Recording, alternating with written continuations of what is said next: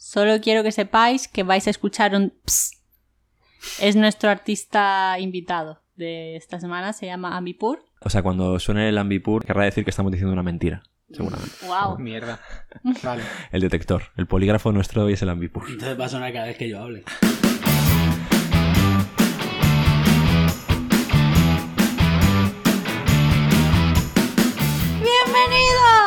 Muy buenas. Hola. A tope, ¿eh? Es que estoy lejos del micro y tengo que compensar. Buah, sí, sí. No te alejes mucho. Chavales, programa número 7.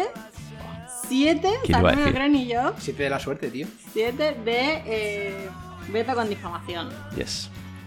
Y una vez más, lo estamos comentando, 7 programas y 7 setups de audio diferentes. Sí. No hemos sido capaces de acordarnos de cómo montábamos los micros, los cables, jamás, la mesa de un programa para otro, y cada vez improvisamos de una manera. Hay una cosa que siempre permanece: la vela con olor a viejo. Ah, bueno, por supuesto. La vela con olor a viejo siempre nos acompaña y está aquí encima de la mesa. Sí, ¿sabéis quién está encima de la mesa hoy también?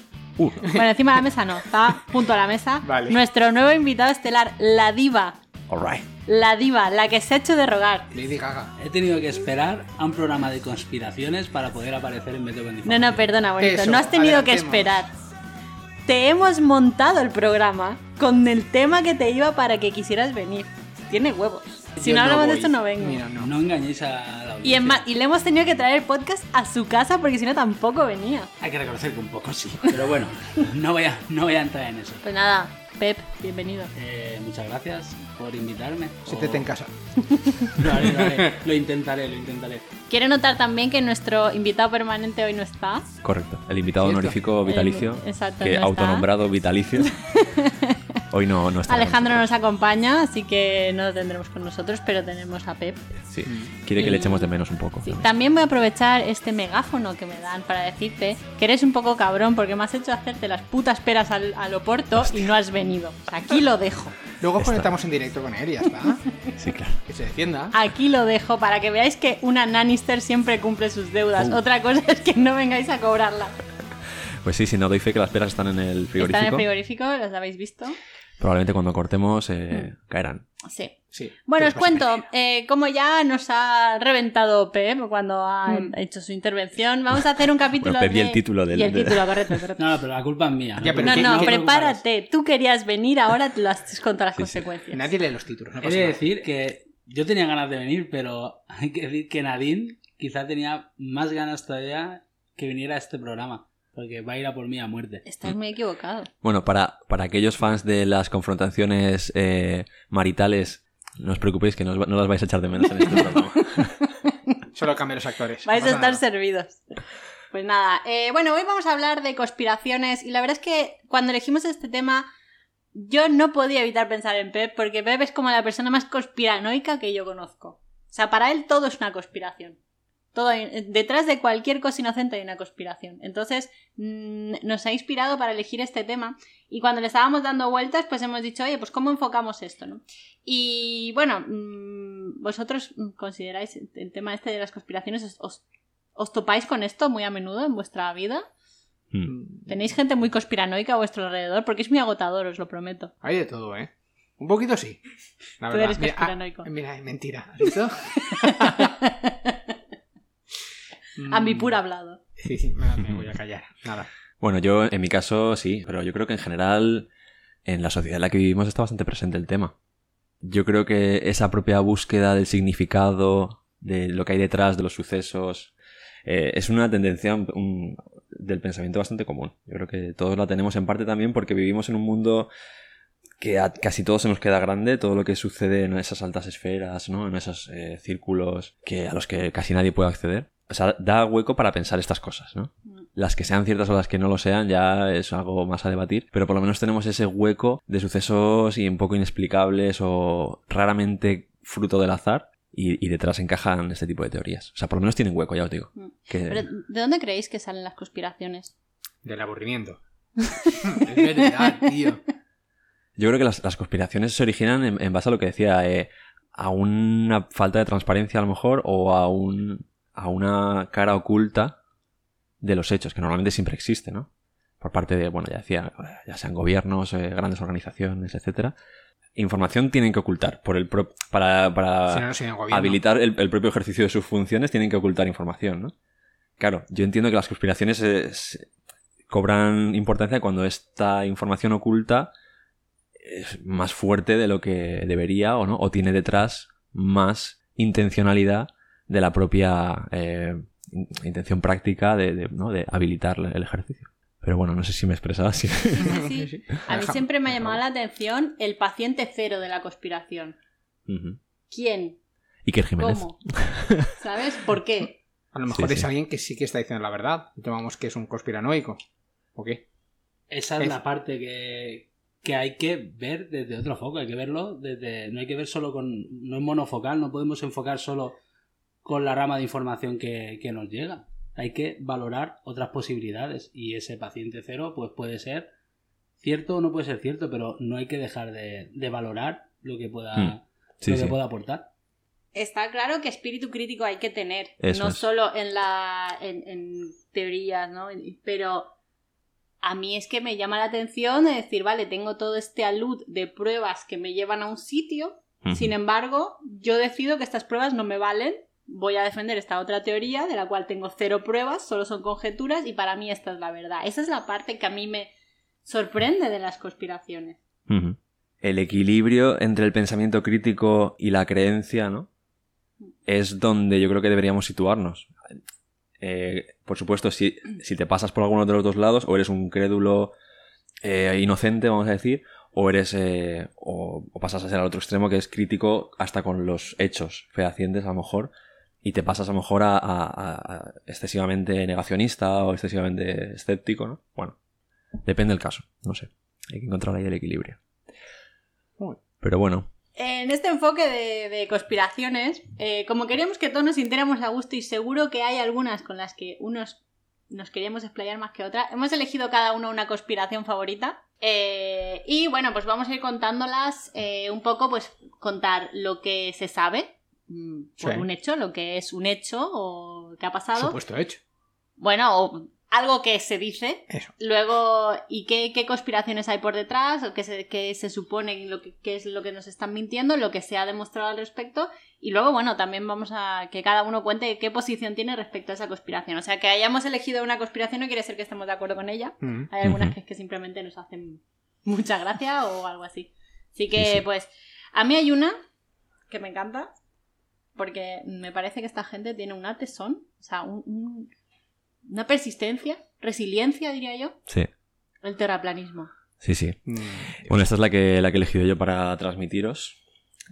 Así que voy a abrir con ella, si os parece. Dale.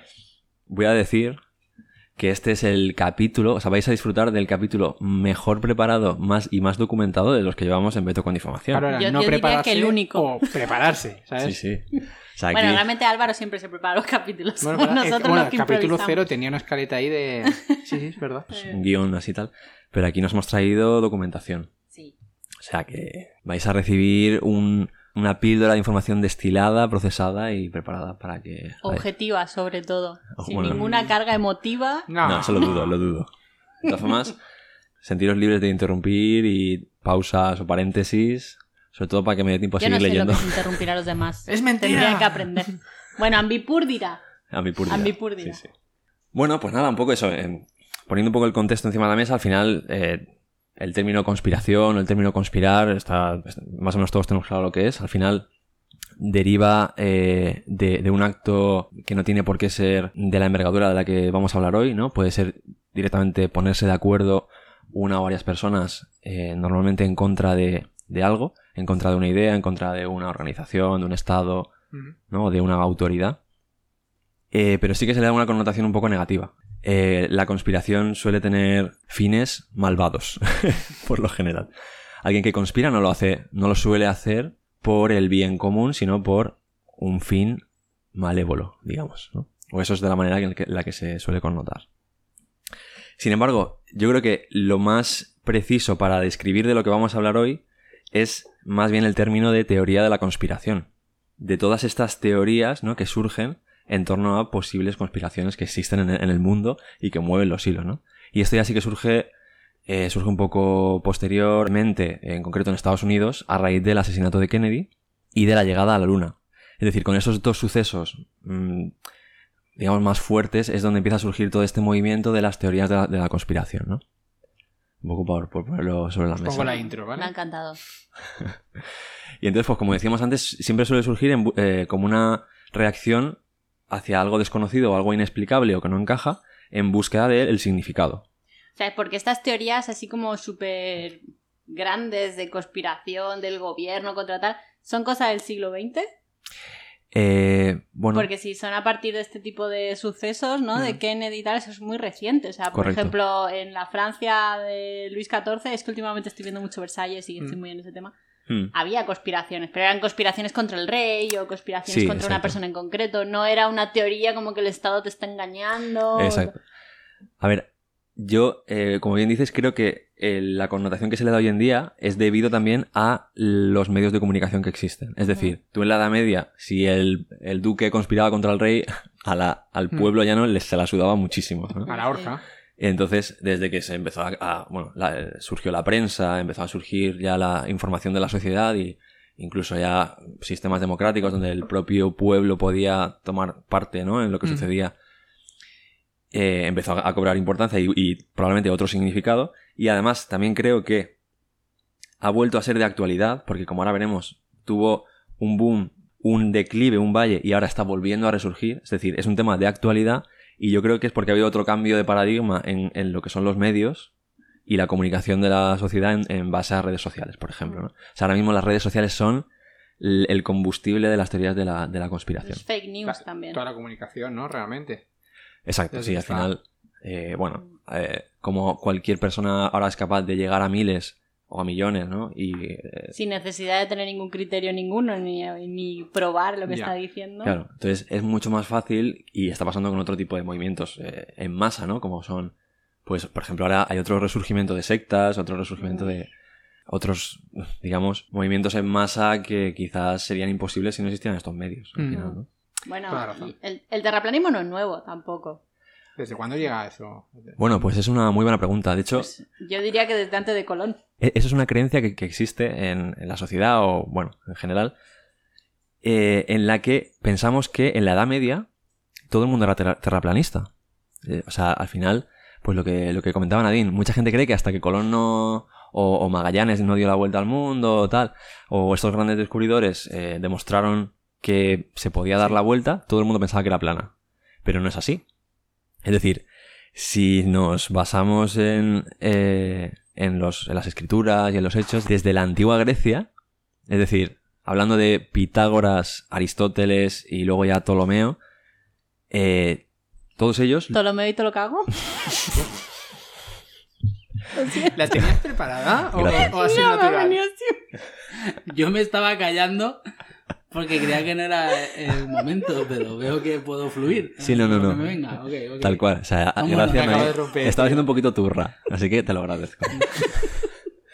Pero vamos, Pitágoras y Aristóteles y ya toda la escuela, digamos, de filósofos griegos ya adoptaron el modelo de la Tierra esférica. O sea que los griegos ya, una vez más, a la vanguardia. Estaban ya con las ideas claras. Es decir... Sí.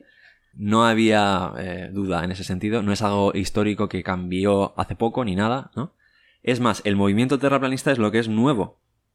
El origen del terraplanismo, digamos, como ya concepto más formado, fue en el siglo XIX. Uh-huh. Fue Samuel Birley Rowbotham, vale, o algo similar, que era un inventor inglés. Ajá. De mediados del siglo XIX. Otra gran aportación. Bueno, me voy a callar porque me estoy metiendo en unos jardines. ¿Por qué? No, debe ser otra gran aportación británica. All right. Haciendo amigos. Pues este señor, ya os digo, digamos, basándose en escrituras de la Biblia y en conjeturas. Va mejorando la base científica. Sí. Este señor ideó y divulgó lo que él llamó la astronomía cetética. Ajá. Joder. Para él la astronomía cetética colocaba a la Tierra, digamos, en el centro. No está bien dicho en el centro, o sea, no es geocéntrica, porque al ser plana, pues no es el centro, es como el suelo, digamos. Vale. O sea, sería geosuélica o algo así. Vale. Suelocéntrica. Exacto. Entonces, para él, la Tierra es un disco, era un disco, Cuando vivía lo pensaba. ¿Tenía un agujero en medio? No, no, un CD no. Era un disco con el polo norte en el centro. Sí. Y un muro de hielo alrededor, que es la Antártida, ¿no? Para, o sea, que no se salga el agua. Para que no se salga el agua y para que... bueno. Para que no lleguen los caminantes blancos. Exacto, bueno, exacto. Entonces... Vale. Referencia serie que no he visto. Aquí ya, o sea, esas son como las bases que más o menos comparten todos los terraplanistas, aunque hay un poco de divergencia. Porque hay gente que cree que el disco es infinito, por ejemplo. O sea, que la superficie es infinita. Ajá. Y que solamente estamos habitando una región de toda la superficie. Pero bueno, el origen y yo creo que la ¿y por qué postura... sentado que era un disco? Hombre, ya. Introducir la idea de que hay esquinas es complicado porque la esquina se llena de pelusa. Tú imagínate que ahí se juntaría todo el hielo. Claro, pero ahí está la gracia. No sé. Ya veremos un poco de qué manera y cómo de originales son las explicaciones que se hacen desde el terraplanismo a fenómenos astronómicos visibles, ¿no? Desde la Tierra. Pero bueno, esa fue la teoría, la del disco. Y entonces todos los astros, el Sol, la Luna, planetas y estrellas están en un manto. En un manto que lo que acaba formando es algo así como una semiesfera. O sea, como si fuera una bola de nieve en semiesfera. Y las bolitas son las estrellitas que están todas... Sí. Alumbrándonos. Pero todo eso son pegatinas. Eso, digamos que no tiene por qué. No tiene por qué. O sea, que nosotros somos los planos y las estrellas sí que son esferas. Sí, son pequeñas bombillitas. Ahí hay un doble rasero. Somos especiales. Sí, pero porque somos el centro. Ese pensamiento de que somos el centro y de que el Sol está ahí para nosotros también y que la Luna gira en torno a nuestra Tierra supuestamente plana, como dicen. Y si no me equivoco, creo que hay algunos que están... Como hay dos vertientes, puede ser que hay unos que piensan que tienen cúpula y tenemos como una cúpula que nos cubre y otra y otra que no, que estamos... Simpson, igual. Sí, tal cual. La peli. Sí. Hay un poquito de divergencia, ya digo. Hay gente, pues eso, por ejemplo, que la Luna sea esférica, pues hay gente que lo piensa y gente que no, porque solo tenemos visible una cara también. Vaya, casualidad. La Luna es un frisbee, por eso da vueltas. Claro, entonces ahí hay un poquito de... Pero vamos, ellos comentan que los astros van dando sus vueltas, el Sol y la Luna van dando sus vueltas por todo el plano. O sea, se ocultan y se muestran en base a encima de qué lugar estén en ese momento.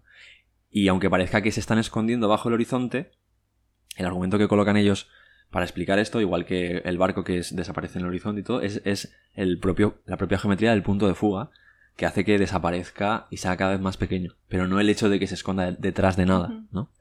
O sea, que esto es al final... ¿Y por qué sale por el otro lado? Porque ha dado la vuelta. O sea, ha recorrido... No, claro, es que es como si cogieras el globo y lo expandieras. Entonces es un efecto contrario. Tú haces como circunferencias. Eso es. Para poder dar la vuelta. ¿Y claro. Qué grosor tiene la Tierra? Porque, claro, entonces si yo me pongo a excavar a lo loco... Pues te saldrás por abajo. Me caigo. Bueno, no sé si me caigo, porque claro, ¿dónde está el plano? Claro, es que voy un poco más allá. Es decir, si tú excavaras o incluso si atravesaras el muro de hielo, sí. Hay líneas que no será el 100%, pero hay líneas de pensamiento que creen que te estás saliendo del espacio-tiempo.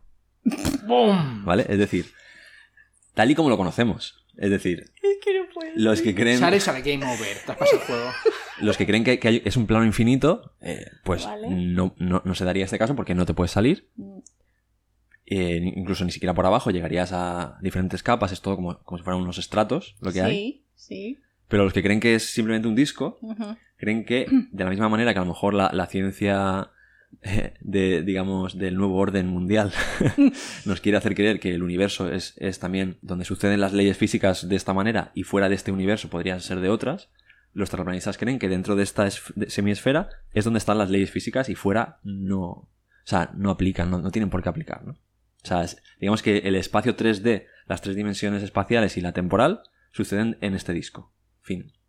Es digno de admirar, ¿eh? Es que es una maravilla, es una maravilla. Cómo se la monta porque es que... Sí, tal cual. Es que es casi tan bueno como... Yo empiezo a creérmelo, ¿eh?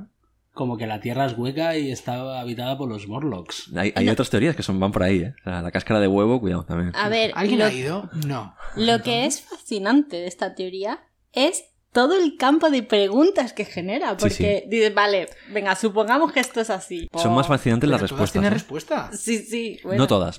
Ahora hablaremos porque he encontrado, voy a decir, 4 puntos. Vale. Que... Aún habiéndome documentado, no he encontrado una explicación terraplanista. Pero eso llegará. Venga, cambiamos de opinión. Al final del topic. Si queréis vamos... La 4 te sorprenderá. No, realmente no te sorprenderán porque es lo que hemos estudiado en el colegio. O sea, no hace falta. Pero bueno, básicamente, si nos remontamos, si queréis os cuento un poco el contexto más político de esta teoría y después pasamos a hacer las preguntas y respuestas. Sí, porque la verdad es que no se me ocurre nada de ventaja que saque a alguien defendiendo el terraplanismo. O sea, porque en todas las conspiraciones hay una motivación, ¿no? Que se pueden... Sí, sí. Que se arguye. Pero es que con el terraplanismo es que no lo encuentro. Pero es que igual la conspiración le estamos dando una vuelta. Igual la conspiración es que la Tierra es una esfera. Claro. Es que está... ¿Por qué? Ahí está la... Es lo que defienden. Defienden que nos están engañando y nos están diciendo que... De cuando te digan algo que no te cuadra, dile algo mucho más grande para que se echen para atrás. Ya. Sí, claro. Aquí por colocarnos... O sea, la conspiración de la que yo estoy hablando, lo hemos llamado terraplanismo, pero realmente la conspiración... es la Tierra esférica. Es decir, lo que yo estoy exponiendo es de qué manera un grupo piensa que nos están engañando y conspiran para hacernos creer que la Tierra es esférica. O sea, el terraplanismo no es una conspiración. El terraplanismo es una búsqueda de respuestas para acabar con la conspiración que es la Tierra esférica, ¿vale? Sí. Entonces, lo que defienden es que los gobiernos y lo que ellos llaman el nuevo orden secular o el nuevo orden mundial nos quiere ocultar la verdad. Nos quiere ocultar que la Tierra es realmente plana, ¿vale? Hemos sido engañados.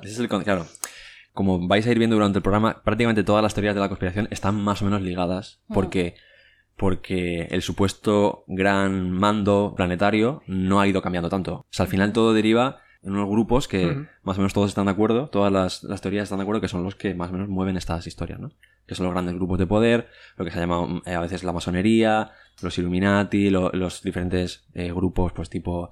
el Club Bilderberg, casi todas se les atribuyen a ellos, ¿no? Digamos. Entonces, por ejemplo, si hablamos del terraplanismo, conecta con hechos que también se conectan con otras teorías. Entonces, en el caso del Titanic, volviendo al asunto, se dice que ahí el Titanic fue una acción para acabar con un colectivo de banqueros importantes de aquella época que se oponían a la creación de la Reserva Federal de los Estados Unidos.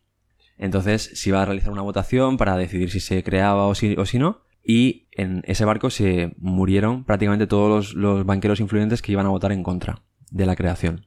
Pero también, entre esos banqueros, estaba uno de los que se podían considerar mecenas o una persona que financiaba a Tesla, el científico Nikola Tesla. Y este científico Nikola Tesla es uno de los que, en boca de los terraplanistas, dio más evidencias o... O sea, ¿me estás queriendo decir que el Titanic es... la zona cero de la conspiración mundial del siglo XX? No, porque la Tierra ya era plana antes. Fue un punto en el que mucha gente dice que sucedió, digamos, ese acontecimiento para acallar o para manejar pues, los sucesos posteriores a gran escala, ¿no? Al final, la generación de esta Reserva Federal, ¿no? Tuvo como consecuencia requisar todo el oro de todos los ciudadanos estadounidenses, ¿no? Y ahora mismo toda esa cantidad de oro está concentrada ahí.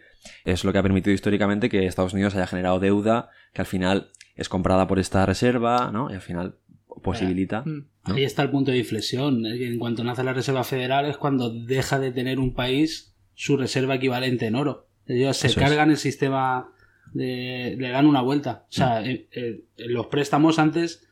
estaban el 100%, o sea, tú tenías un dinero, lo podías pedir, lo devolvías, pero con la Reserva Federal se lo pasan por el forro y directamente lo que hacen es intereses y entran en una rueda de cada vez enriquecerse inflación más y inflación hasta que reviente. Entonces al final la mayoría de deuda que genera el gobierno de Estados Unidos la compra la Reserva Federal para que no bajen los precios, es decir, es una ilusión de demanda. Pero bueno, eso es otro tema, ¿no? Pero vamos, daba la casualidad que entre estos banqueros estaba uno de los que financiaban a este científico. Entonces, digamos que, como veis, está como todo muy conectado y siempre acaba yendo a que estas grandes concentraciones de poder manejaban los hilos de esta manera para que se silenciaran mensajes, se silenciaran teorías científicas o se tomaran decisiones a gran escala, ¿no? Pues no tan justas, no tan democráticas, ¿no? Sí. Entonces, pues bueno, eso es una de las justificaciones que se da de por qué la ciencia realmente no ha sido capaz de demostrar lo que es verdad, ¿no? Lo que sucede, y es porque se han ido acallando bocas, ¿no? Por el camino. Claro. Entonces, pues bueno, es un poco del contexto. Y hoy en día realmente el terraplanismo está subiendo como la espuma. Y de hecho hace poco fue la primera convención internacional de terraplanistas en Sao Paulo, porque en Brasil el 7% de la población es terraplanista. Eso son gente, ¿eh? Además tan cerca del borde, cuidado, es que es para preocuparse. Sí. No, porque claro, porque infinito.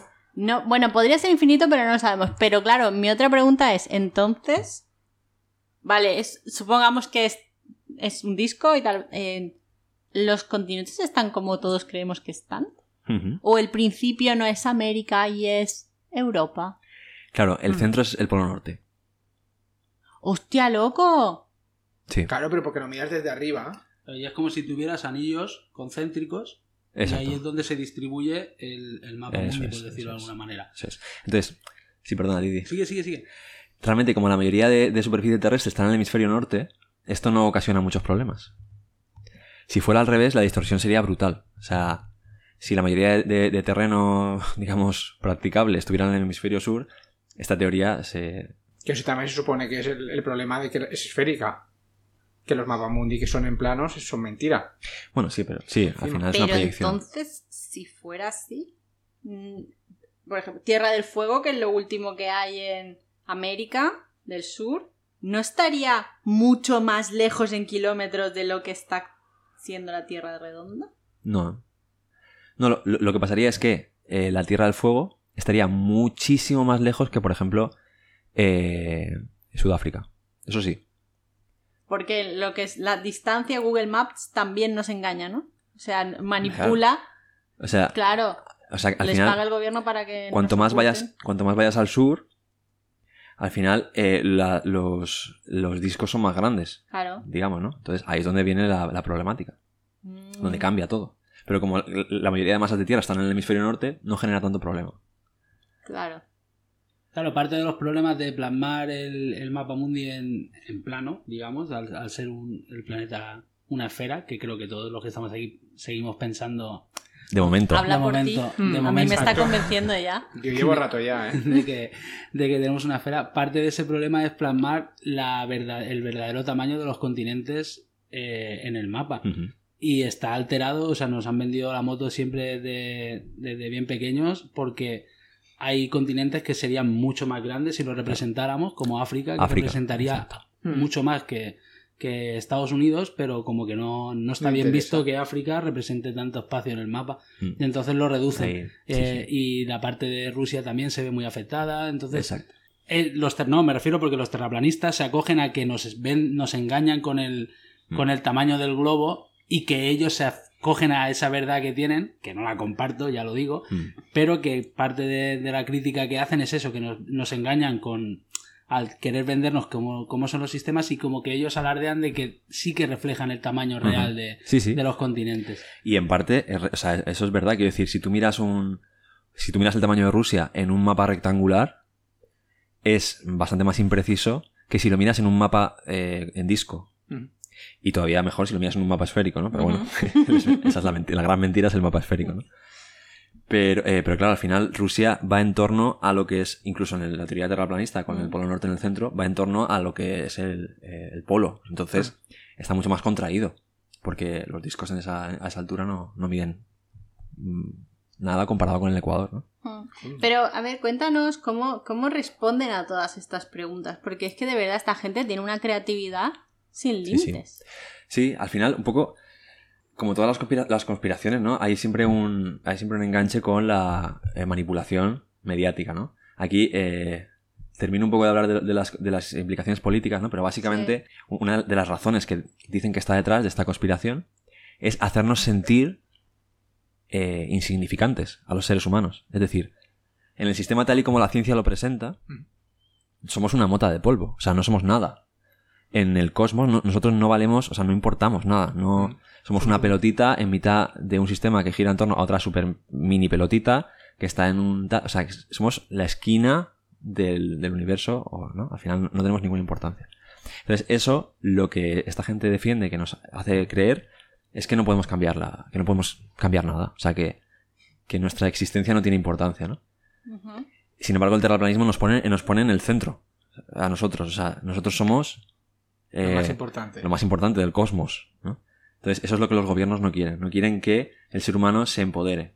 Es un poco lo que hay detrás, o lo que ellos dicen que hay detrás. Pero es que tiene todo el sentido, porque no ha venido a visitarnos, nada de nada. Igual es verdad. Ya, pero ¿por qué iba a querer nadie venir a visitarnos? ¿Por qué realmente somos tan especiales dentro de un universo infinito? En teoría. No. Pero aún así, que la Tierra sea plana no quita que el universo sea infinito. O también dicen que es finito, ¿es una caja? Sí, o sea, es finito. Si a ver, ya os digo, hay diferentes teorías. Sin esquina. Hay una de ellas que es un disco finito. O sea, finito me refiero a que acaba. Y, sí. Cortito, pero finito. Sí, sí.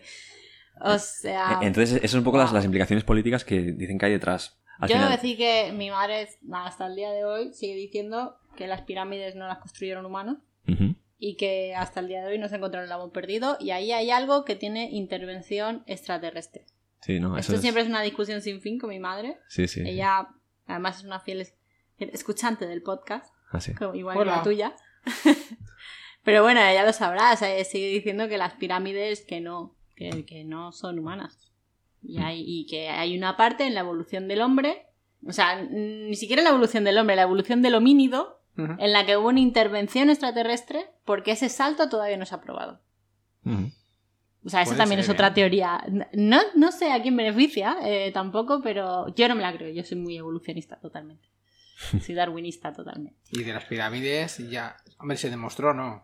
Hay teorías, hay no se puede demostrar. Está en YouTube que explica mecánicamente cómo subía las piedras y demás. Mm. Y hacer los experimentos en pequeña escala, pero él mismo, una sola persona, sube 10 metros una roca de 100 kilos. Mm. Y la sube él mismo tranquilito. Tendrá 60 años el hombre. Ya. Yeah. Pero al final sí que, lo que decías, hay muchos casos en los que se busca... realizar experimentos artesanales o llevar esta búsqueda de la verdad a la acción, ¿no? Para realmente demostrar hechos que refuten, ¿no? la conspiración.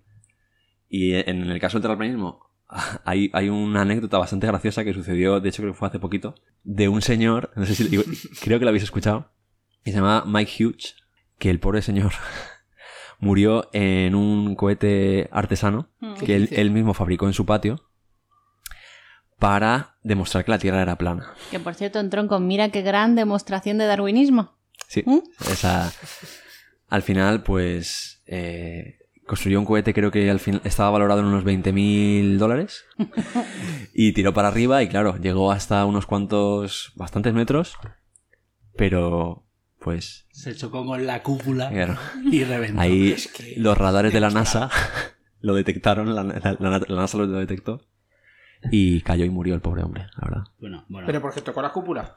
No, porque se estrelló contra el suelo. Ah, la otra cúpula. Escúchame, una cosa es que la Tierra no sea redonda y otra muy distinta que no haya gravedad. Porque de la gravedad no han dicho nada, ¿no? Sí, claro que sí. Ah, vale. Sí, tienen sus... Hombre, para la gravedad hay diferentes teorías. Vale. La gravedad la explican. Hay gente que la explica que simplemente es una presión que nosotros sufrimos por todo lo que tenemos encima. ¿Pero qué tenemos encima? ¿La cúpula? Okay. Hombre, encima tenemos la de Dios ahí. Encima tenemos estrellas, planetas... Ah, que pesan. Las estrellas pesan. El aire pesa. Y bueno, y todo lo que se sustenta. Es que, Gilbert, no estás abriendo la mente. Tú estás todavía pensando con tu pensamiento manipulado de que el espacio está vacío. Y no es así. No, hay aire, está lleno. Igual que el agua ejerce presión sobre ti... El aire también, y entonces eso es lo que hace que no puedas levantarte volando. Ah, pues no me puedo levantar de la cama. Uh-huh. Por la densidad y tal. Eso es una teoría. Luego hay otra teoría que dice que el disco terrestre está acelerando hacia lo que nosotros entendemos como arriba, con una aceleración equivalente a la de la gravedad. Entonces estamos atraídos hacia abajo porque el disco como acelera. Cuando subes un ascensor. Sí, claro. Entonces en algún momento chocaremos con el borde de la caja del universo. Eso no es el principal, eso podría ser un problema, pero falta mucho, ¿no? El principal problema es que si la Tierra acelerara a la velocidad con la aceleración de la gravedad, en media hora superaremos la velocidad de la luz.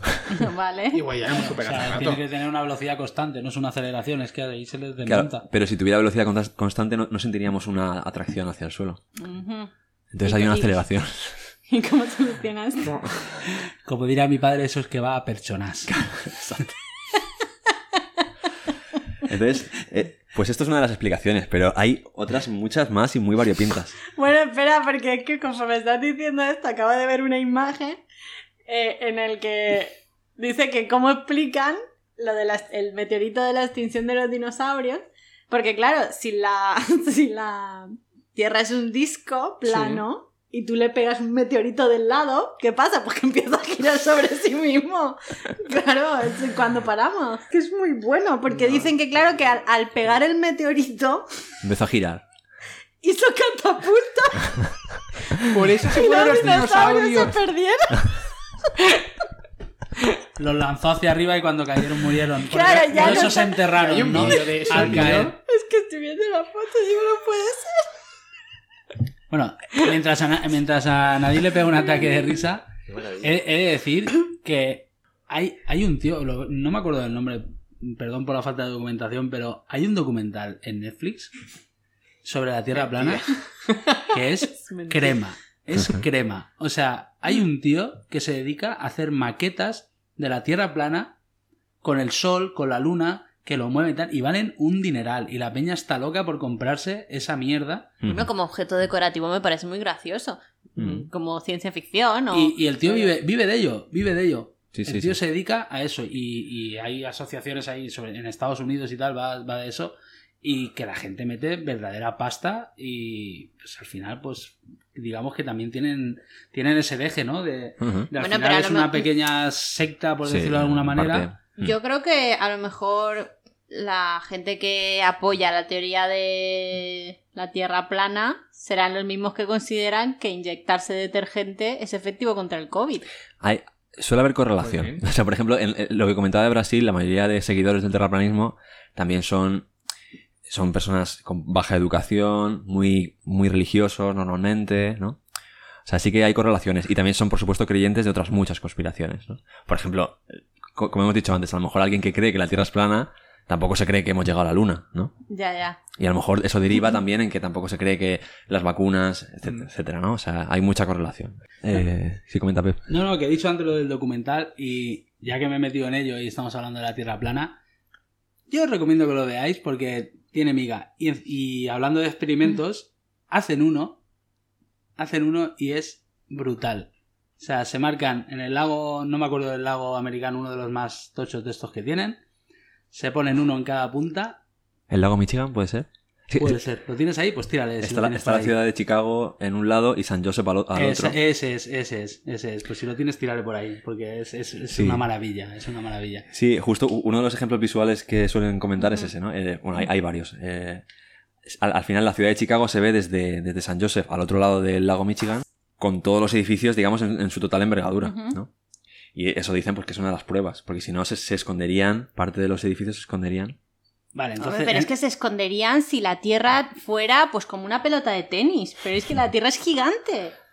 No. Es que no sé si fusilar a la gente que acabo de recomendar el documental, pero si suelto lo que pasa al final, es justo el final. Es como el final de Perdidos. Lo importante es cómo has llegado hasta ahí. Vale, pues una de las razones, después de estar defendiendo 100% todo lo que viene a ser que la Tierra es plana, científicamente salen científicos, están ahí en la asociación de The Flat Earth o algo así, no me acuerdo cómo se llama... Y se plantan en el lago con un láser ultra potente, ultra preciso, y van a demostrar que la Tierra es plana. Ponen el láser en una orilla del lago y un receptor en la otra orilla. Y es que es brutal porque el documental enfocan así y cuando consiguen alinearlo, de repente, debido a la curvatura de la Tierra... el láser no llega al punto donde tiene que llegar y se cierra el documental diciendo oh fuck, se cierra y se hace un oscuro y se acaba ahí. Es supremo. Maravilla. O sea, se tiran, bueno, perdón por fusilarlo, ¿no? Pero se tiran todo el documental defendiéndolo y cuando montan todo el experimento van a llegar ahí al momento cumbre, ¡pam! Dios. La curvatura de la Tierra hace que tu láser no llegue a donde tiene que llegar. Es supremo, de verdad. Eso es que el láser estaba mal. Claro, por el FAC, por la aceleración, seguro. Claro. Se fue el rayo hacia abajo. No, pero es supremo. No sé si lo tenías ese ejemplo pendiente, no. Pero es que a mí me flipó verlo. Qué maravilla, qué fantasía. Qué loco, tío. Más argumentos que se ponen, además de los ejemplos visuales estos que comentaba, ¿no? Lo que he comentado antes del punto de fuga para que desaparezcan los barcos, ¿no? Sí. Lo que llaman ellos resolución angular por temperatura, que es parecido a la distorsión que vemos en la carretera cuando hace mucho calor. Uh-huh. Eso también hace que las cosas desaparezcan en el horizonte. Uh-huh. El agua evaporada distorsiona la imagen también. Luego, todo el tema de las infraestructuras que se han construido, como pueden ser raíles de tren. Hay muchos ingenieros civiles que dicen que sería imposible, técnicamente, con la tecnología que tenemos hoy en día, construir un raíl de tren en una superficie curva. O sea, que solamente sería posible si fuera plana la Tierra. Bueno, en fin. Hostias, esa es para sentarte... Para sentarte en una pirámide. Y lo mismo dicen que pasa con los puentes, por ejemplo, que los puentes no se construyen contando con la curvatura, en fin, unas cuantas más por ahí. Y después, por ejemplo, temas como la rotación. Ahí hay mucha tela, porque dicen, por ejemplo, que si la Tierra estuviera rotando de verdad, saldríamos volando. O sea, por la fuerza centrífuga saldríamos despedidos. Pero a ver, pero hay una duda ahí. ¿Por qué unas zonas de día y en otras zonas... ¿Es de noche? Porque el sol se mueve, el sol da vueltas en el disco. Claro. Entonces alumbra solamente hacia abajo. Es un flexo. Está focalizada la luz. Ah. Sí, sí. Claro, en conexión con esto también dicen que hay otra teoría que me hace muchísima gracia. Y es que los aviones cuando vuelan, realmente no hay ningún mecanismo que el piloto haga para que el avión gire hacia abajo. Es decir, si la Tierra fuera esférica, el avión tendría que estar girando hacia abajo continuamente. Como una rueda de hámster. Para que no se fuera hacia abajo. Para no salirse de la atmósfera en menos de unos minutos. Tiene su sentido, ¿eh? Espera. Ya, pero ¿qué hace? Sube completamente en horizontal, viaja recto y baja. No tiene sentido. Un avión oscila durante el vuelo. Hay turbulencias. Pero realmente... Claro, si va recto y es una esfera, realmente estás saliendo de la esfera todo el rato. Si no, tienes que estar bajando. Eso es. O sea... Claro. Pero tiene su sentido, ¿eh? Si sacamos la gravedad de la ecuación. Me da la sensación de opinión, ¿eh? Es que todo esto tendría sentido. O sea, ¿hay algún científico entre esta gente? ¿O todos son Illuminati? Sí, sí, en el documental está hay varios. No, cuidado. Aparecen científicos. Claro. Es que los Illuminati son los que piensan que la Tierra es esférica, ¿eh? O sea, los que nos quieren hacer creer que la Tierra es esférica. Vale, entonces, ¿y estos científicos, aparte de ser físicos teóricos, hay alguno que sea físico... práctico, o sea, que haya conseguido demostrar algo? Digamos que... Porque hasta ahora las demostraciones son por negación. No. Hay algunas otras, pues, por ejemplo, lo del lago Michigan, no sé qué... Pero que salió mal. Bueno, lo del láser sí, pero lo de que se ven los edificios... O sea, hay experimentos ahí. No hay físicos dentro del sistema de la ciencia actual, porque el sistema de la ciencia actual pertenece al nuevo orden secular. Sí. Entonces tienen que ser científicos independientes, que no tienen financiación y que no tienen nada para investigar, ¿no? No tienen medios, los pobres.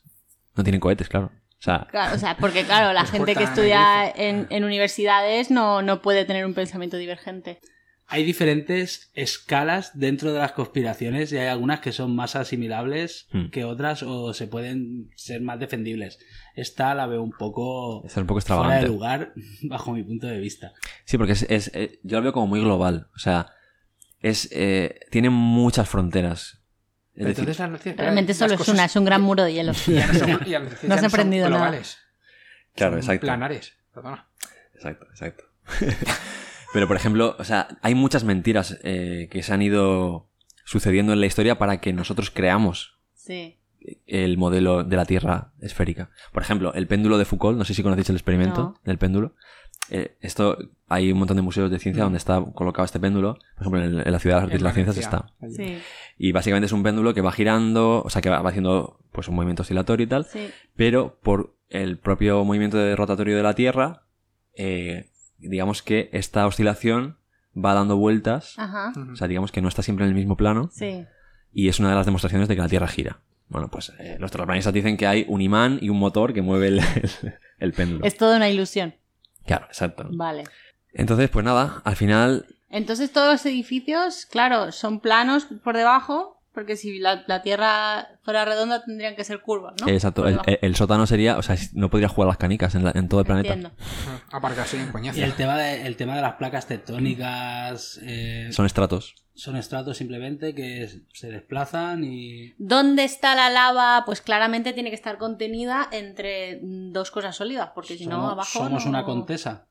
Sí, exacto. Somos a capitas. Somos una contesa. Así, tal cual. Y bueno, todos los viajes al espacio son un teatro, todos. Uh-huh. Las fotos de la NASA están trucadas. Todas las teorías... La teoría de Einstein no tiene ninguna validez. Comparando Einstein con Tesla una vez más, dicen que Tesla tiene más de 300 patentes. Uh-huh. Pero Einstein no tiene ninguna. O sea, dicen que Einstein realmente fue como una marioneta del sistema del nuevo orden para colocar ahí la teoría que les interesaba. De hecho, dicen incluso que la teoría de la relatividad es más de JP Morgan que de Einstein.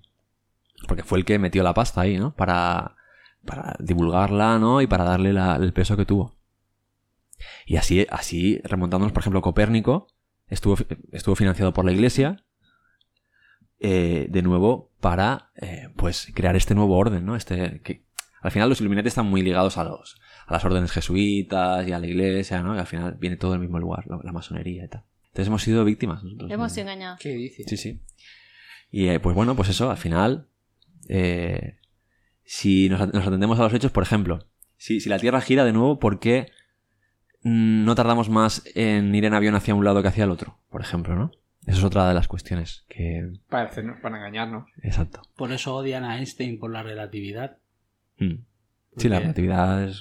Pero se supone que si tú vas más rápido de lo que gira la Tierra, llegas, ¿no? Ya, pero el movimiento en un punto fijo relativo a la Tierra... Claro.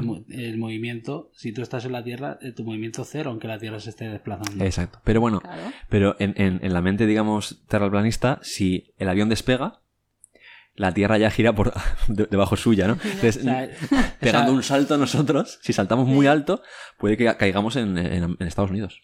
Ah. Si hemos saltado lo suficientemente alto como para que la Tierra haya girado en ese tiempo y caigamos. Es más, si perdiéramos la aceleración constante que nos están imprimiendo desde abajo, podríamos desplazarnos de un solo salto a... Dar la vuelta.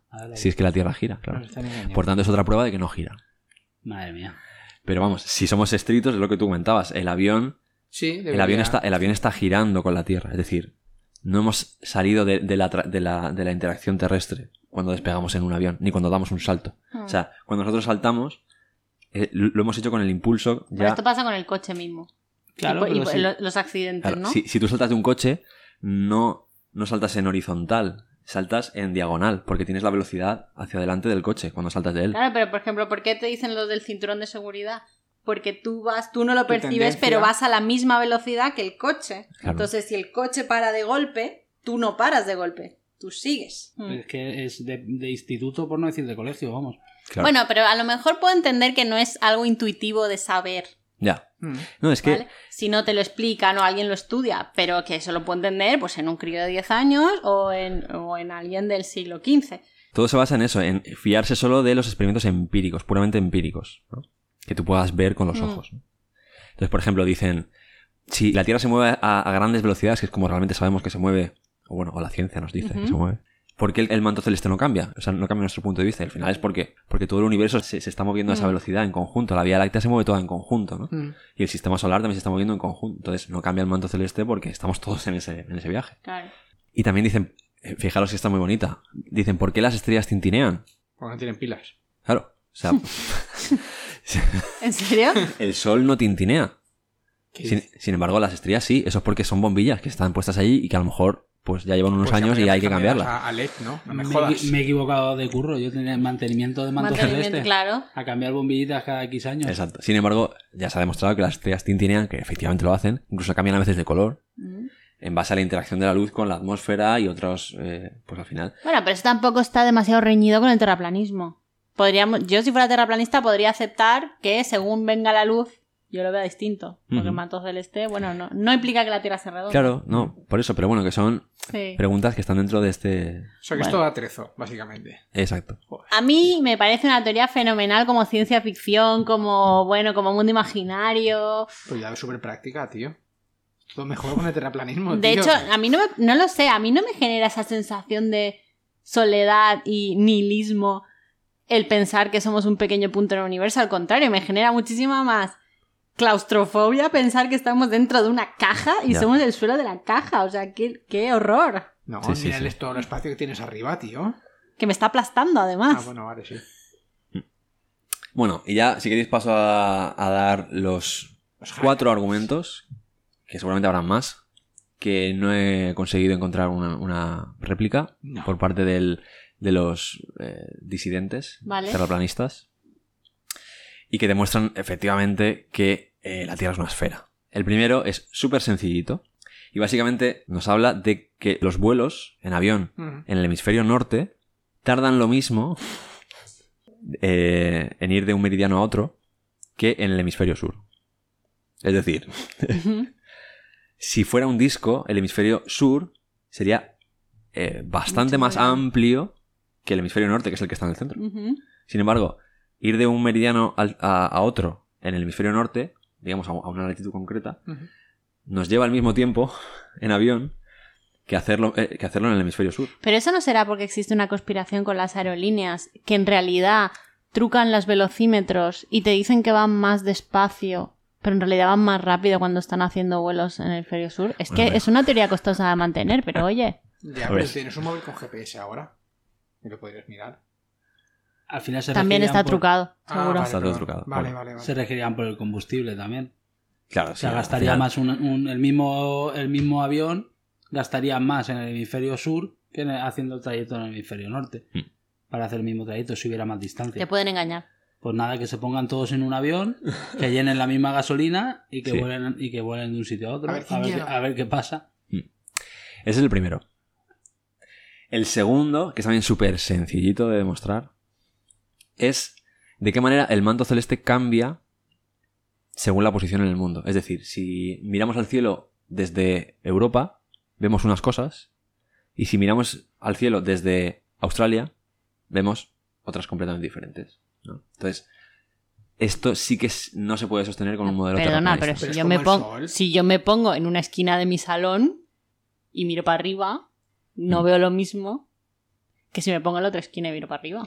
Ya, pero veo otro ojo de buey distinto. Ya. Vale, pues cuidado, este punto se complementa con el siguiente. Y es que en el hemisferio norte las estrellas rotan en un sentido y en el hemisferio sur rotan en el sentido opuesto.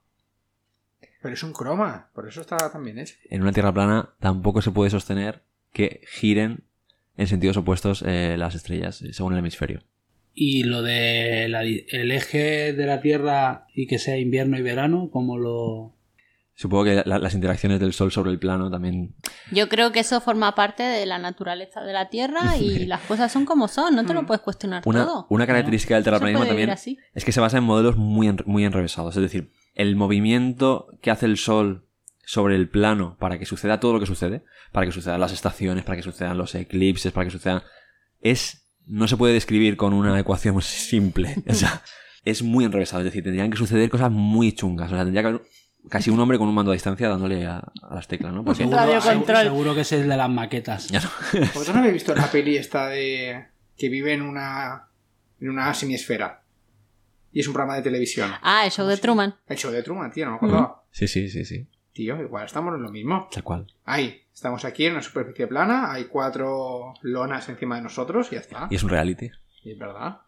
Pues sería muy entretenido el reality, la verdad. Bueno, y el elemento conflictivo es Trump. Claro. Pues claro, lo han metido ahí. Vale, para generar. Estaba muy aburrido el tema y nos han metido el COVID, claro. A ver si tal. A ver si reaviva. Bueno, no reaviva. Sí. Bueno. Y nada, eso. Ahí tenemos esas estacadas finales. Me parece muy ok. Bueno, Dios. Yo creo que si no te han respondido es porque no se han puesto, porque claramente tiene una respuesta para todo.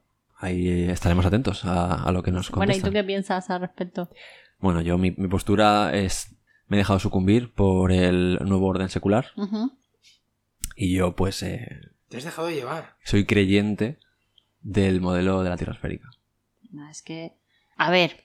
Me he dejado convencer por la conspiración. Sí. Tengo que admitirlo. No, a lo mejor todavía somos víctimas, pero es que es muy difícil. Igual que hay otras conspiraciones que dices, bueno, ya creo o no creo, ¿sabes? Porque tampoco está...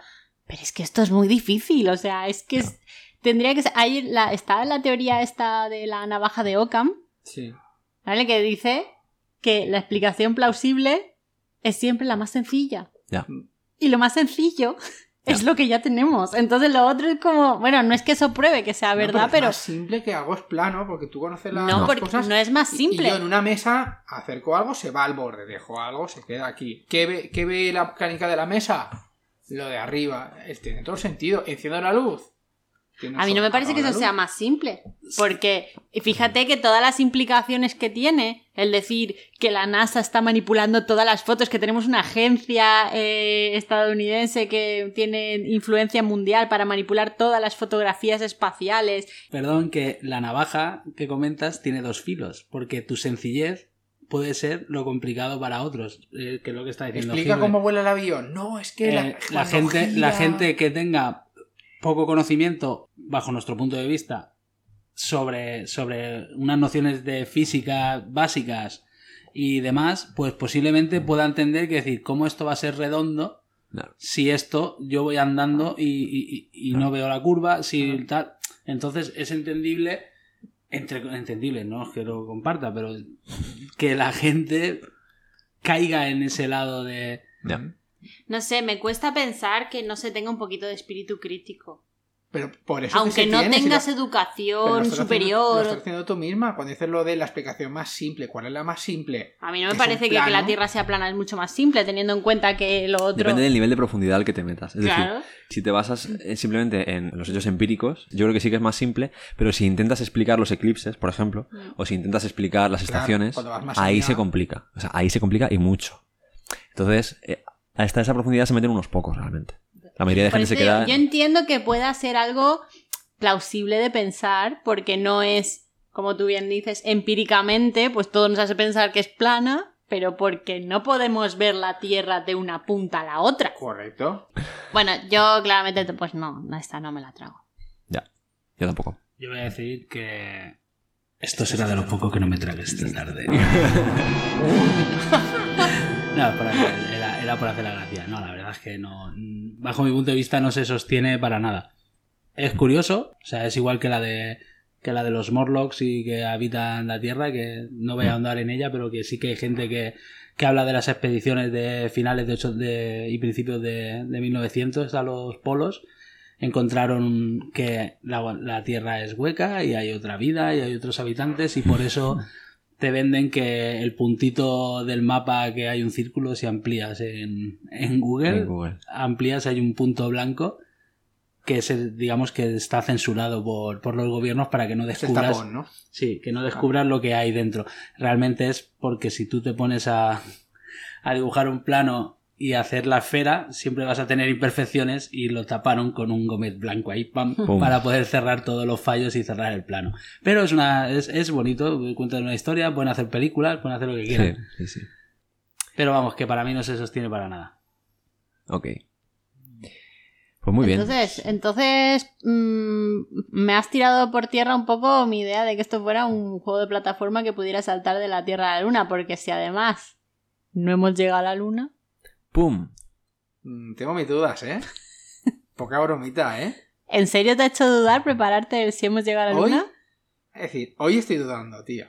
De verdad. ¿Tú cuando empezaste a preparar el tema de si hemos llegado a la Luna estabas súper convencido de que hemos llegado a la Luna? De que hemos llegado. Y ahora estás dudando. Ahora tengo mis dudas, tío. Cuéntanos, sí. A ver. Bueno, Gilbert se ha preparado. Yo doy por finalizada mi intervención. Gracias, Álvaro.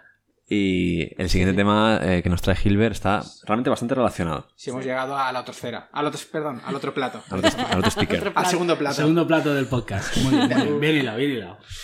Pero bueno, sí que os digo, tío, yo la preparación esta que tenía Álvaro, tío, yo tendré como un 10% de ella. Pero bueno. El veneno viene en flasco pequeño. Sí, ahí eso es verdad, ¿eh? Bueno, vamos a hablar de si efectivamente hemos llegado a la Luna o... si todo fue rodado en un plato en Hollywood, como si fuera una película más de todas las que hemos visto, ¿vale? Vamos a ir por puntitos. A ver si... Pero, o sea, si todo esto es años 60, ¿no? Por lo Exacto. que decía Correcto. Álvaro. Ahí vamos con el punto 1. Todo esto pasa hace 50 años. Uh-huh. En medio de la Guerra Fría. Correcto. La supuesta historia en la que se basa todo esto es que Estados Unidos quería tener una posición dominante en el sentido de queremos ser los primeros en llegar a la Luna. Es decir, estaba en la carrera espacial, antes de la Unión Soviética y toda esta historia. Ahora bien, volvemos a lo mismo. Hace 50 años. Hace 50 años, ¿qué había de tecnología en este mundo? Nada. Es decir, es como, en plan, me lo dices que hemos llegado hoy y es como, wow, vale, incluso no te sorprendería, es como, tiene sentido, sí, con la tecnología que hay, sí, me encaja, los coches van con baterías, tal... los aviones vuelan, vale, pues es subir un poco más alto, no pasa nada. Pero hace 50 años... Pero vamos a ver, hace 50 años ya había aviones. Ya, pero se sostenían en el aire con hilos casi. Venga ya, que va. No... Bueno, tío, venga. A ver, va, centrémonos, es decir, meter a 4 personas en una lata, sacarla de la órbita terrestre, y, bueno, ya no sacarla, llevártela al otro plato que hay más allá, que bajen, que cojan unas piedras, que encima lo que pesaban las piedras, supuestamente cogieron 400 kilos de piedras, las suban y se las traigan. Es como... ¿No es la cosa más inverosímil del mundo? Okay. Bueno, de hecho, un poco hilando con lo primero que has dicho, yo por lo menos he leído que hoy en día tenemos dispositivos móviles con más potencia de los que fueron a la Luna. Del dispositivo que posibilitó el viaje a la Luna. Y de hecho... Creo que se publicó el código fuente del programa del Apolo 11 y está, o sea, es público, es decir, tú puedes ver todas las líneas de código del software que pues estaba en el equipamiento, ¿no?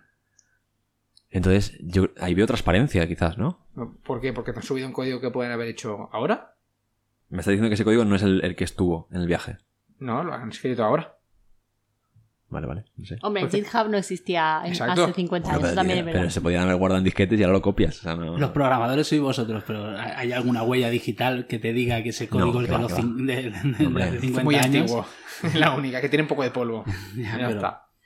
Pero bueno, o sea, todo esto va como que la gente cree que no... hay un sector de la sociedad que considera que no hemos llegado a la Luna, que esto es una farsa. Exacto, y es una farsa como una casa. Vale. Gigante. Ajá. Pero bueno, que estoy haciendo el borde, pero no.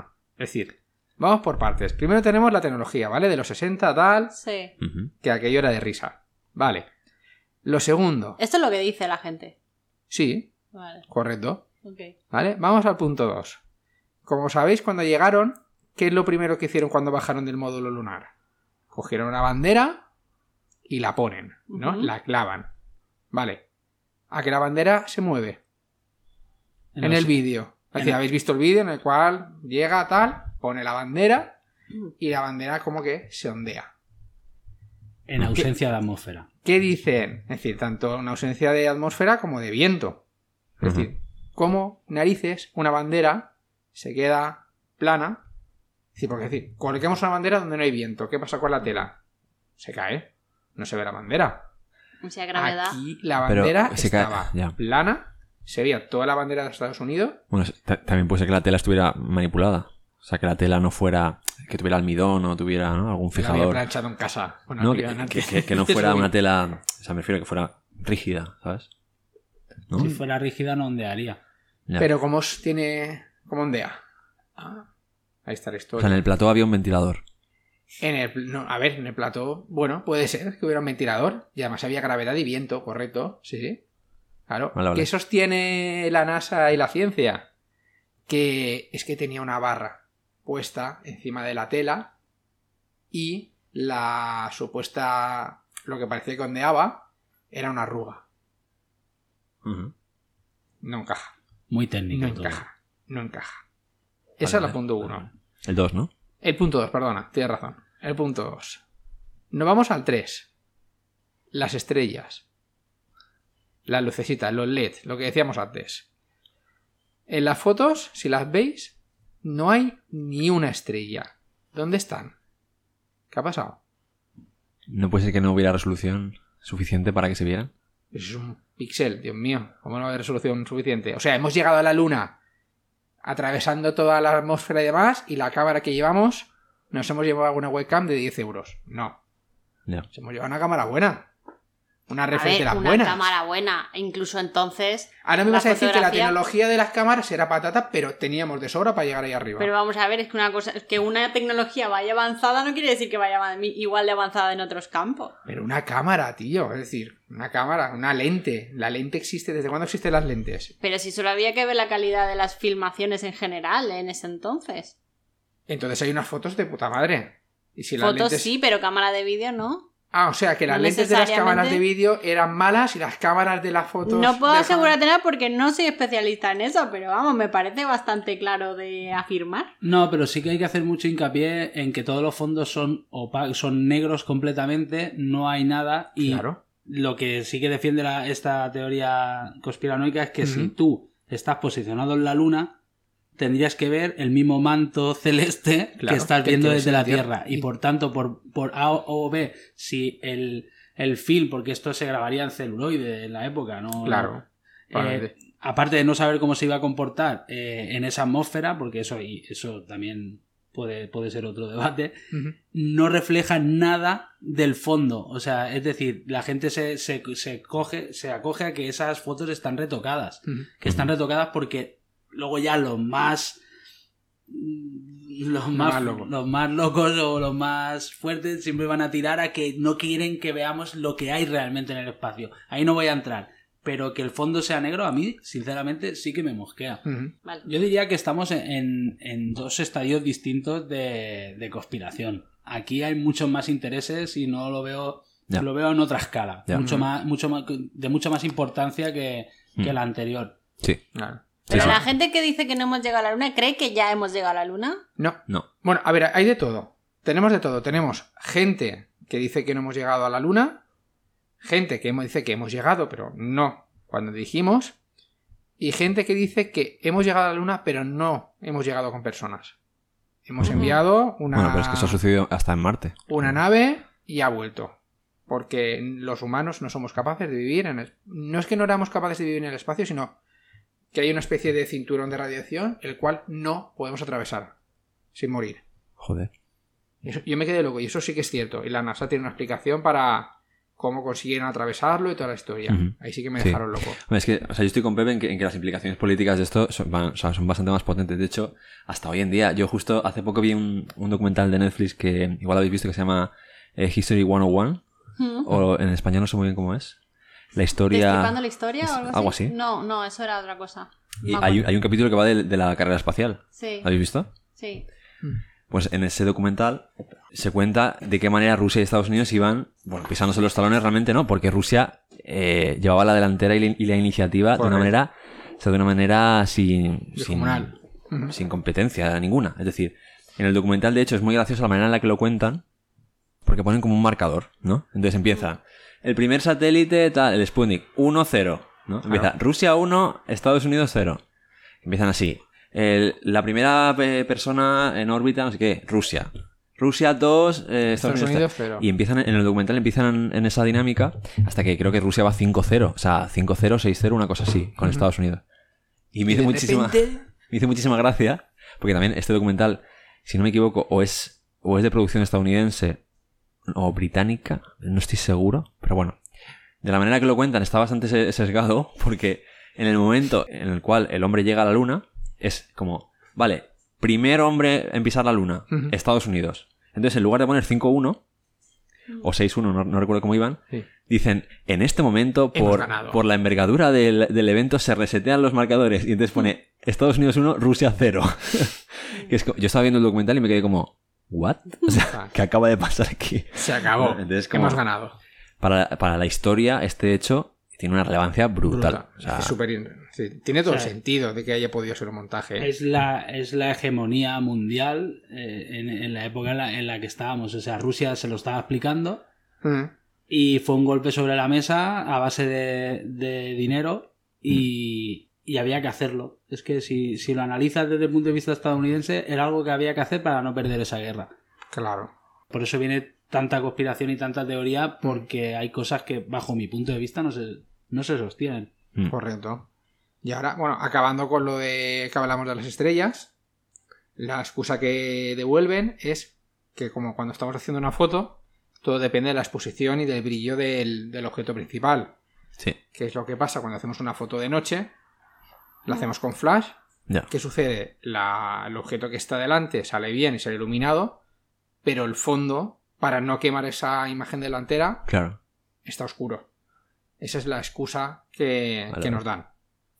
Si se sostiene o no, hay que verlo. También se basan en la superficie lunar, que tiene una cantidad de luz que provoca que la cámara no pueda captar aquellos objetos que dan menos luz, en este caso las estrellas. Porque es muy, muy blanca. O... Claro, es decir, le estaba reflejando la luz del sol. Ya. Al reflejar la luz del sol es un objeto muy brillante, igual que el astronauta, uh-huh. Y por lo tanto las estrellas, con la cantidad de luz que puede percibir la cámara, ya. No la ven. Claro, o sea que digamos que en el momento de hacerse las fotografías en la luna era de día, ¿no? Correcto. Podríamos decirlo así. Uh-huh. El cielo era negro porque no había atmósfera, pero no se veían las estrellas porque era de día. Porque era de día, porque estaba captando la luz de la luna. Ya. Sí, y del astronauta, que también la luz del sol estaba reflejando. Vale, vale. Que si lo hubieran hecho de noche, entonces sí. A veces. Ah, vale. ¿Y por qué no fueron de noche? No lo saben. Ya. Bueno, aquí entra también de nuevo todas las historias que hay en torno al lado oculto. Bueno, también el tema de no ir de noche es que creo que las temperaturas caen importantemente. Claro, pero también tiene que ser un show ir de día, porque las temperaturas suben enormemente, porque no tienes una atmósfera que te proteja. Uh-huh. Entonces... ¿Qué valdrá más la pena? ¿Que el traje te proteja del frío o que te proteja del calor? No soy experta en eso. Pero bueno, yo creo que eso ya lo tienen gestionado. No sé. Lo que es digno de admirar es el alunizaje.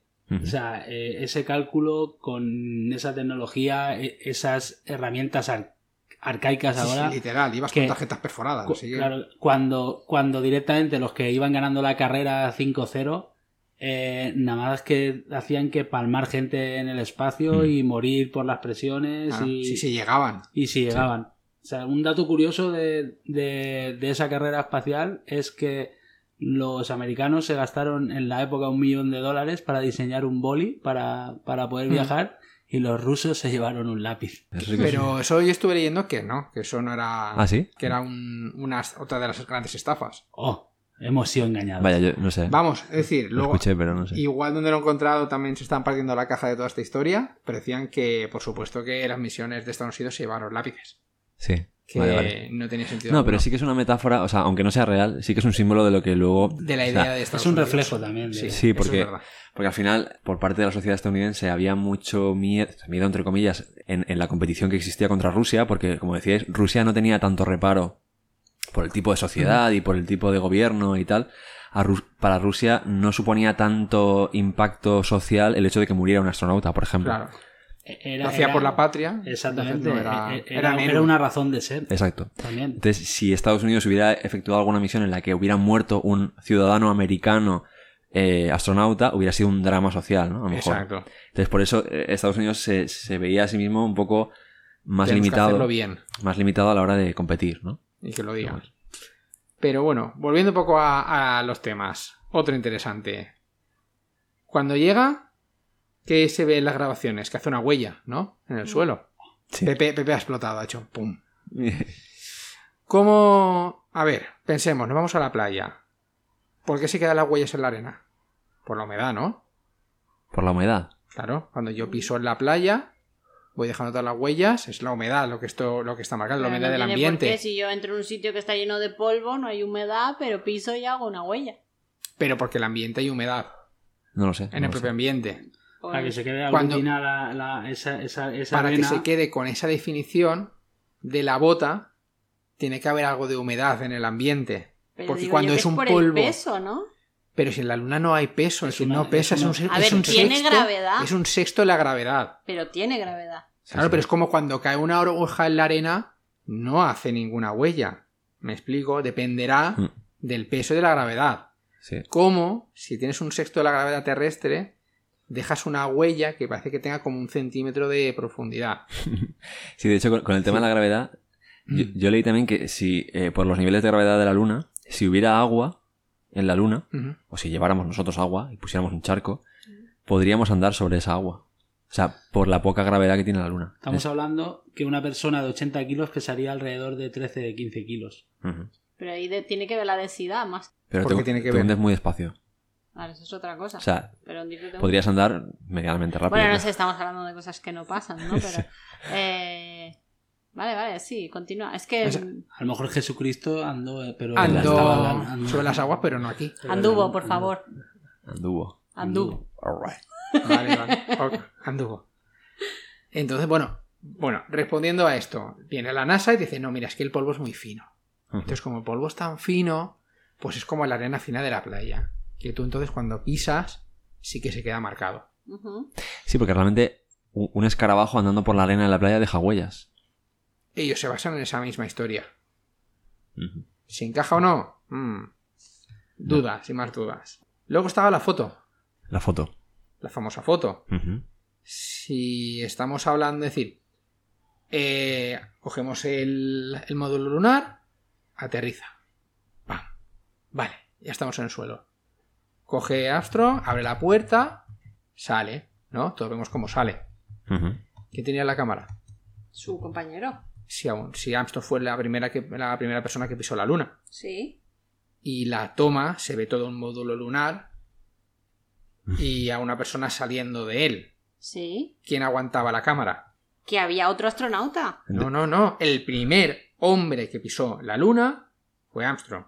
Entonces, ¿quién salió primero del módulo lunar? A lo mejor tenía un Kubrick. Palo. ¡Pum!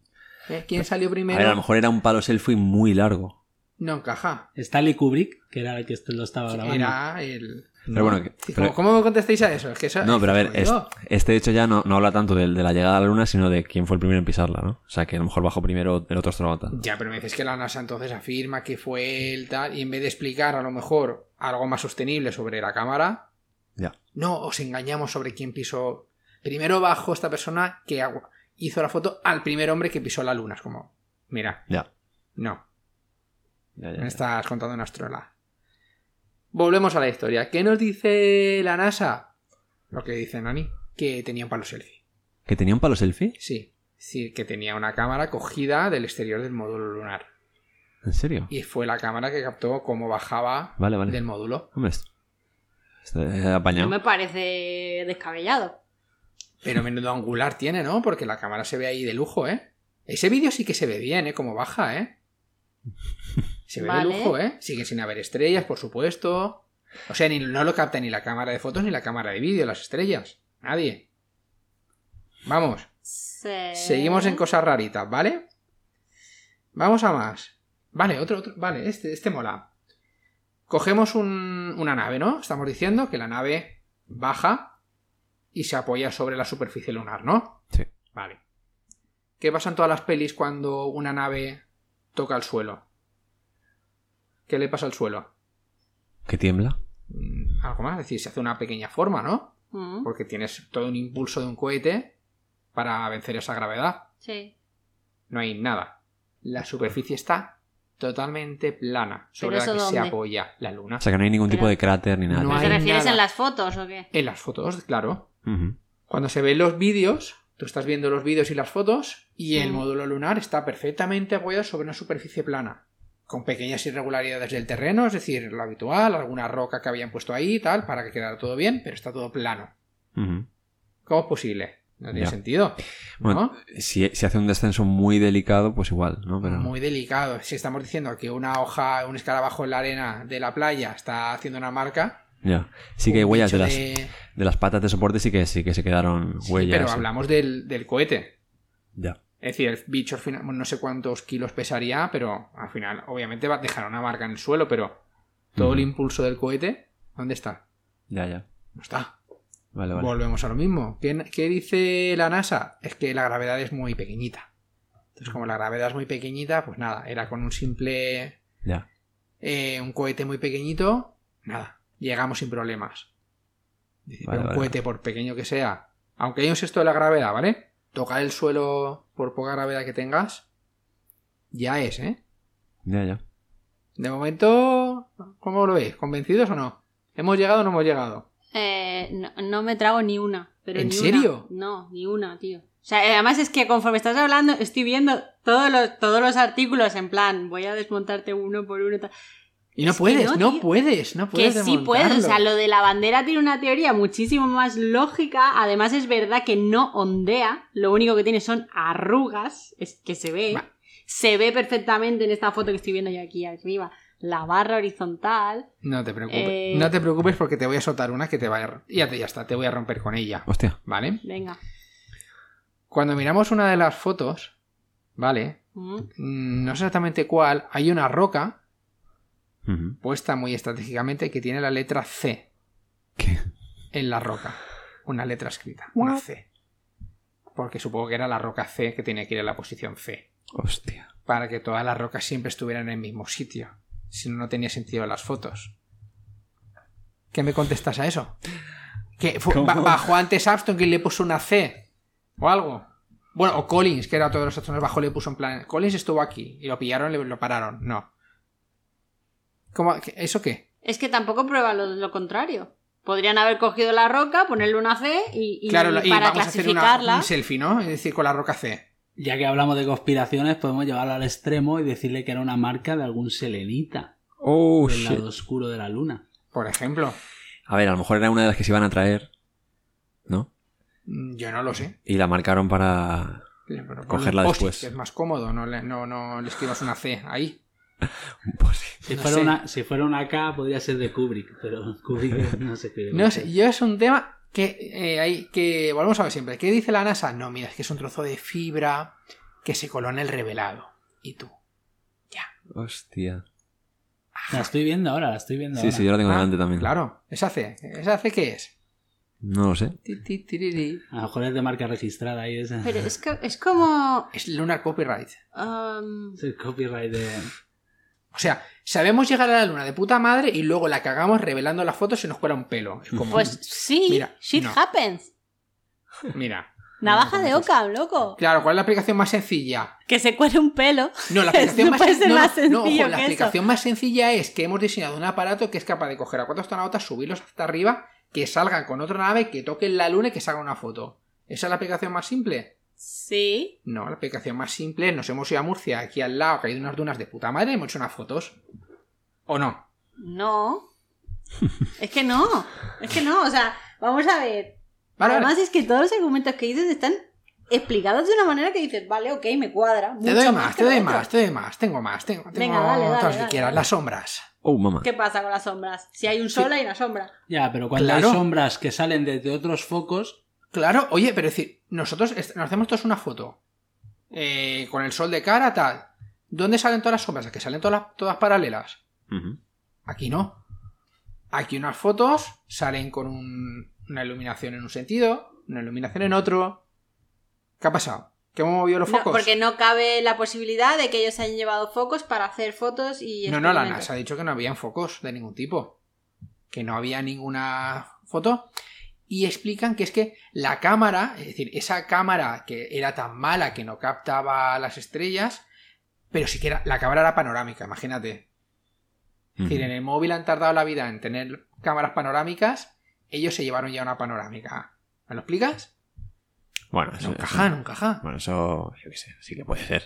No está. Y luego dicen que es que las fotos que era panorámica, pero como son montajes de varias fotos para que sea panorámica... Son momentos distintos y por eso las sombras cambian. Uh-huh. Vale. Makes sense. Vale. No makes sense. A ver, bueno, la NASA se lo curra por lo menos en los argumentos. O sea, son... Pero como que no tiene sentido. O sea, tiene sentido que diga... De hecho, que las panorámicas son sucesiones de fotos al día de hoy no dista de la realidad. Yo tengo mis dudas.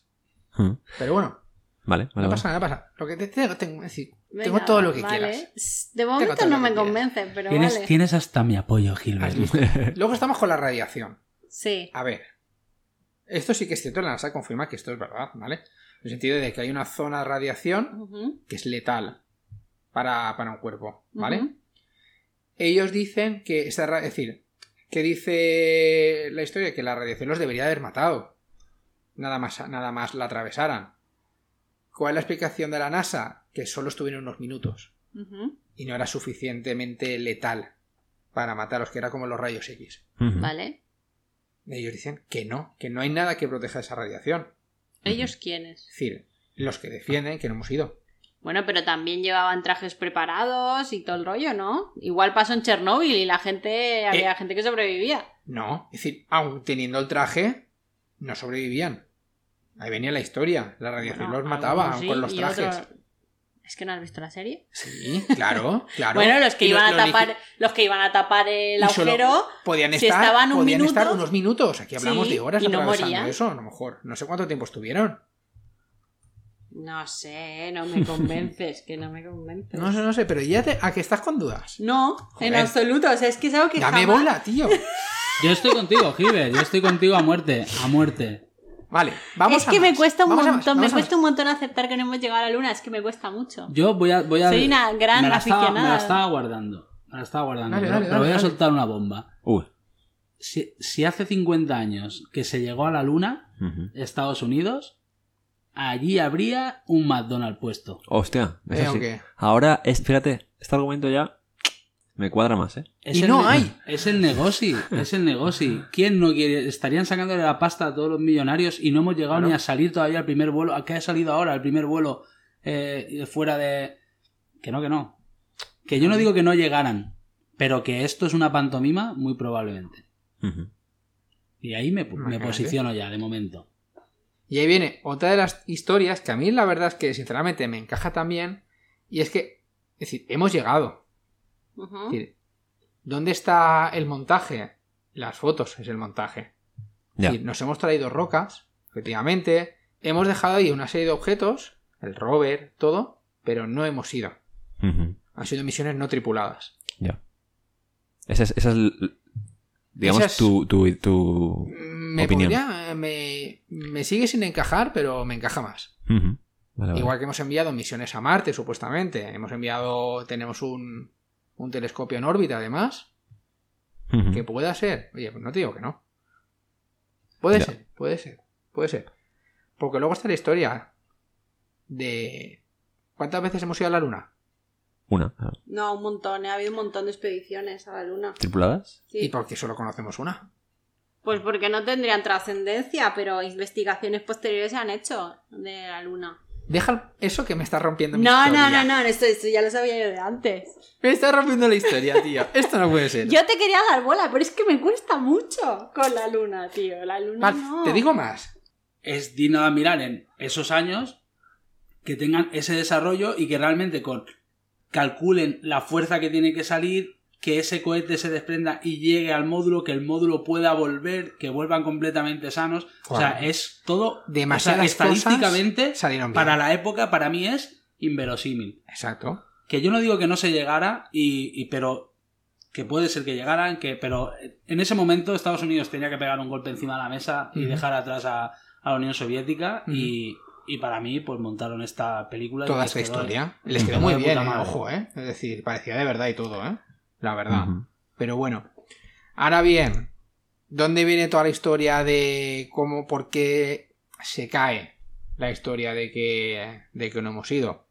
Primero que nada, lo del espejo. Supuestamente habíamos dejado un espejo en la superficie lunar para medir la distancia que tenemos, es decir, la distancia total que hay entre la Luna y la Tierra. Esa es la historia. Uh-huh. También supuestamente dejamos unos dispositivos sísmicos con los cuales hemos detectado que han habido terremotos en la Luna. Vamos, súper útil. Vale. Vamos, es decir, todo loco. Luego, también la NASA dice, vamos a ver, si todo esto hubiera sido un montaje, ¿me explicas cómo con 400.000 personas que trabajaron en este proyecto no se ha escapado nada? Ya. A los que están con la teoría esta dicen, es que ahí está la historia, lo estamos diciendo nosotros. Sí que se ha escapado. Claro. Ya. Vale. Pero mira, ese punto para mí es bastante, o sea, desde mi punto de vista, relevante en torno a la teoría de la conspiración. Es decir, para mí podrían haber muchas fugas si realmente existieran conspiraciones tan grandes. Es que ahí están, y las fotos del decorado, y las fotos de... Porque luego, además, es que te digo más, todo esto aparece porque a la NASA se le cuelan unas fotos en las cuales...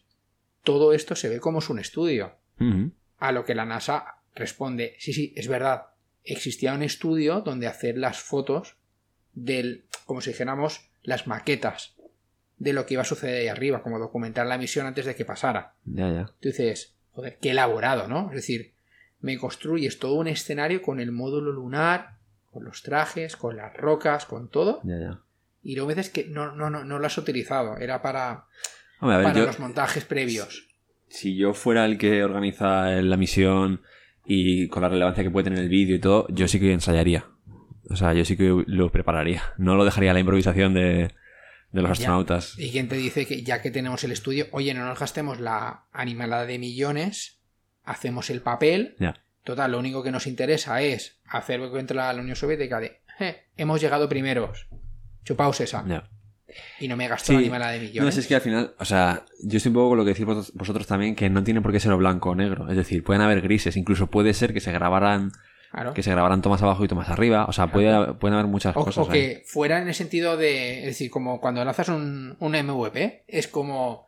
Lo empiezo a tener todo preparado. Quiero demostrar de que he llegado yo antes. Saco toda esta historia. Y pasados unos años, cuando esté seguro de mi proyecto, me haya podido gastar la pasta que necesitaba, sin decírselo a nadie, voy, cojo las rocas, me las traigo, dejo el espejo, dejo el rover y me vengo. Y además en una situación en la que si algo sale mal, no se entera nadie. Ya. Es un secreto. Tiene cierta... Sí. Se sostiene en el sentido de... Vale, vamos a hacer eso. En los 60 es muy pronto, no tenemos la tecnología, tenemos que hacernos los grandes. Hacemos el paripé y en los 80 nos vamos. Cuando la tecnología esté más desarrollada y demás. Ya. Puede ser, ¿eh? Bueno, sí, es un poquito más verosímil que la que he explicado yo. ¿Podría ser un estudio de tal? Podría, sí. Que no le veo ningún sentido, no. También te digo, pasaron muchos años hasta que después subieron más fotos en las cuales se veía desde una órbita que ese equipo estaba ahí. Pero había pasado muchos años. Desde que era 1969, creo que fue. En 69. Entonces, claro, ha pasado un margen de tiempo en el cual sí que podrían a lo mejor haber ido. Es decir, todo esto gira en torno a ¿fue verdad que esa misión un 20 de julio tocó a la Luna o no? Sí. Que puede ser que ya la hayamos pisado, probablemente. Pero en aquel momento hay muchas dudas, ¿eh? Entonces, por lo que... O sea, yo no sé si estás vehemente porque estás muy en el papel. Da pie. Es decir, a ver, volvemos a lo que estamos hablando. ¿Estamos debatiendo de si hemos llegado o estamos debatiendo de si de verdad llegamos ese día? Yo creo que lo que está sobre la mesa es si en 1960... Si tocamos ese día la Luna. Llegamos a la Luna. 69. Empiezo 69. A tener serias dudas. Confío en que sí. Pero hay muchos hechos que hacen temblar la historia de que sí que hayamos llegado. Hombre, sin duda hay teorías de la conspiración que cuando te empiezan a meter, te pillan blandito un día y dices... Te la cuelan. Sí, bueno, puede ser, puedo estar dudando, ¿no? Claro. Pero yo creo que también se basa un poco en que si no eres científico, probablemente si eres científico, eres astrofísico, eres, no sé, un investigador, son cosas que se desmontan en 30 segundos, no entiendo. O sea, es más por falta de conocimiento de uno que otra cosa, ¿no? Es decir, todo tiene explicación, por ejemplo. Todo lo que estamos diciendo de que ha pasado tiene una explicación lógica a esto. Pero efectivamente, el hecho de decir... Contestamos a otra pregunta. ¿Se podría haber replicado en el 69 que hayamos llegado a la Luna en un estudio de televisión? Hombre, por supuesto. ¿Qué pensáis? Por supuesto. Hombre, que se podría. Sí, no te digo que no. Entonces, da pie a pensar que a lo mejor efectivamente hubiera sido... Es decir, es plausible. Es decir, ¿hay pruebas que lo refutan? Es que no hay exactamente pruebas que refuten que ese día... O sea, que tampoco te sé decir lo del estudio, porque habría que buscar alguna peli de esa época a ver cómo se hizo la recreación o una peli espacial. Sí que la puedo ver. Bueno, después de que habéis visto los detalles de que yo estoy un poco a favor de que no se ha llegado a la Luna en esa época... Todo viene a raíz también de un documental que vi hace tiempo que se llama The Dark Side of the Moon o Operación Luna, es un documental francés donde aparecen expertos de la NASA, científicos, sale Kubrick, que por eso lo he dicho antes, que todos dicen, y hay un montón de bulos, ya hay vídeos en internet donde hay como segmentos de este documental donde dice Kubrick cómo grabó las escenas de la llegada a la Luna, vamos. Y entonces, claro, vi ese documental y luego al final del documental hoy estoy destripando aquí todo, os recomiendo y luego destripo los finales. Al final de ese documental dicen que es todo una farsa, que han montado ese documental para haceros ver que os pueden manipular y que puede haber otra forma de ver las cosas, pero que es mentira y que sí que llegamos a la Luna. Solo con eso, con esa buena argumentación, ya te pueden decir que lo que te han vendido no es 100% real. Por lo tanto, eso es lo que a mí me despierta, es decir, es que conforme funciona Estados Unidos, y conforme manejan todo el flujo de información que manejan y todo lo que son capaces de hacer para mantener su economía y ser líderes mundiales, me puedo creer que se montaran esa película en ese momento para destronar a la Unión Soviética en ese aspecto. Que llegamos, no, yo no me incluyo porque que llegó el ser humano a la Luna, ni lo pongo en duda ni no. Puedes... No te consideras ser humano como para incluirte como un logro de la humanidad. No, me considero americano y no me representa una bandera ondeante. Pero no tiene nada que ver, eso la NASA está en Estados Unidos, pero es un avance mundial. Sí, es un avance en el conocimiento. Pero bueno, en el conocimiento de un país. No, el conocimiento es de la humanidad, eso no es de un país. Las patentes, el conocimiento adquirido, no otra lo tiene la humanidad. El beneficio del conocimiento, o sea, el beneficio que se le saque. Y otra muy distinta es la investigación y el conocimiento, eso es de la humanidad. Pero que no podemos hacer uso de él. Pero solo para hacer una puntualización, entonces has comentado este documental... que primero te cuenta un poco como que es todo mentira, es decir, esto es todo lo que te han contado y es todo mentira, y luego al final te dicen que no, que sí que hemos llegado a la Luna, y entonces a ti te has de pensar que sí que es todo mentira. Aun cuando te están diciendo que sí que hemos llegado a la Luna. Es que, no, pero es como una crítica, es como que como no te lo puedo contar, te lo voy a contar así. En plan, cuando cuentas una mentira en plan más, un poco enmascarada. Jordi Évole hace mención a este documental y hace un capítulo especial sobre el 23F. Sí, sí. Y lo plasma como que Garci, el director de la época, rueda la escena y es todo un montaje para poder sacar al rey en buenas condiciones en el 78 y hacer como que vamos a instaurar aquí en España la democracia. Y luego saltan y dicen que es todo una mentira. Pues es una manera de darle una verdad al mundo cuando no la puedes dar porque... no la puedes dar. Haces una película. Por falta de pruebas. La película transformes. Como falta de pruebas, amenazas, historias, porque hay gente pues, que está. Pues no es ni la primera ni la segunda persona del mundo que desaparece por extrañas circunstancias. No sé, como en el Titanic, que comentaban antes. Sí, sí. Pepe va a desaparecer también en estas circunstancias. Claro, tú sabes que te estás haciendo público esto ya. No, millones de oyentes. No, lo que quiero decir es que simplemente.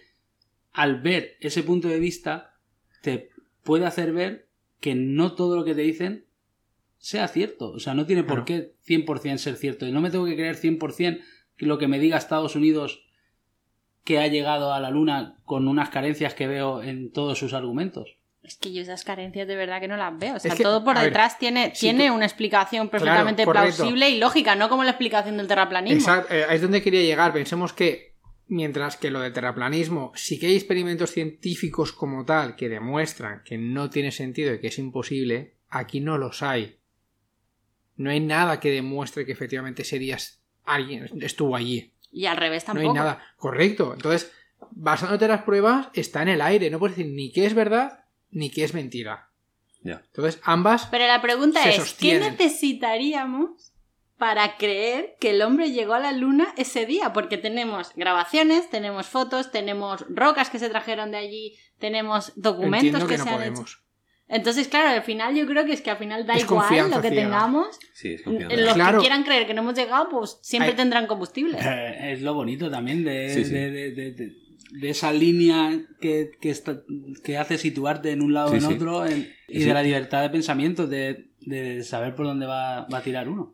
Pero yo creo que, o sea, me parece un punto muy interesante lo que abres tú ahí, porque yo creo que la sociedad va a ir hacia esa tendencia. Cada vez que tenemos más y más avances tecnológicos, la realidad es más difusa. Es decir, bueno, tú hoy en día tú ves una foto de una modelo y no sabes si es así la modelo o es retocada. Antes no tenías ese problema o no tenías esa duda.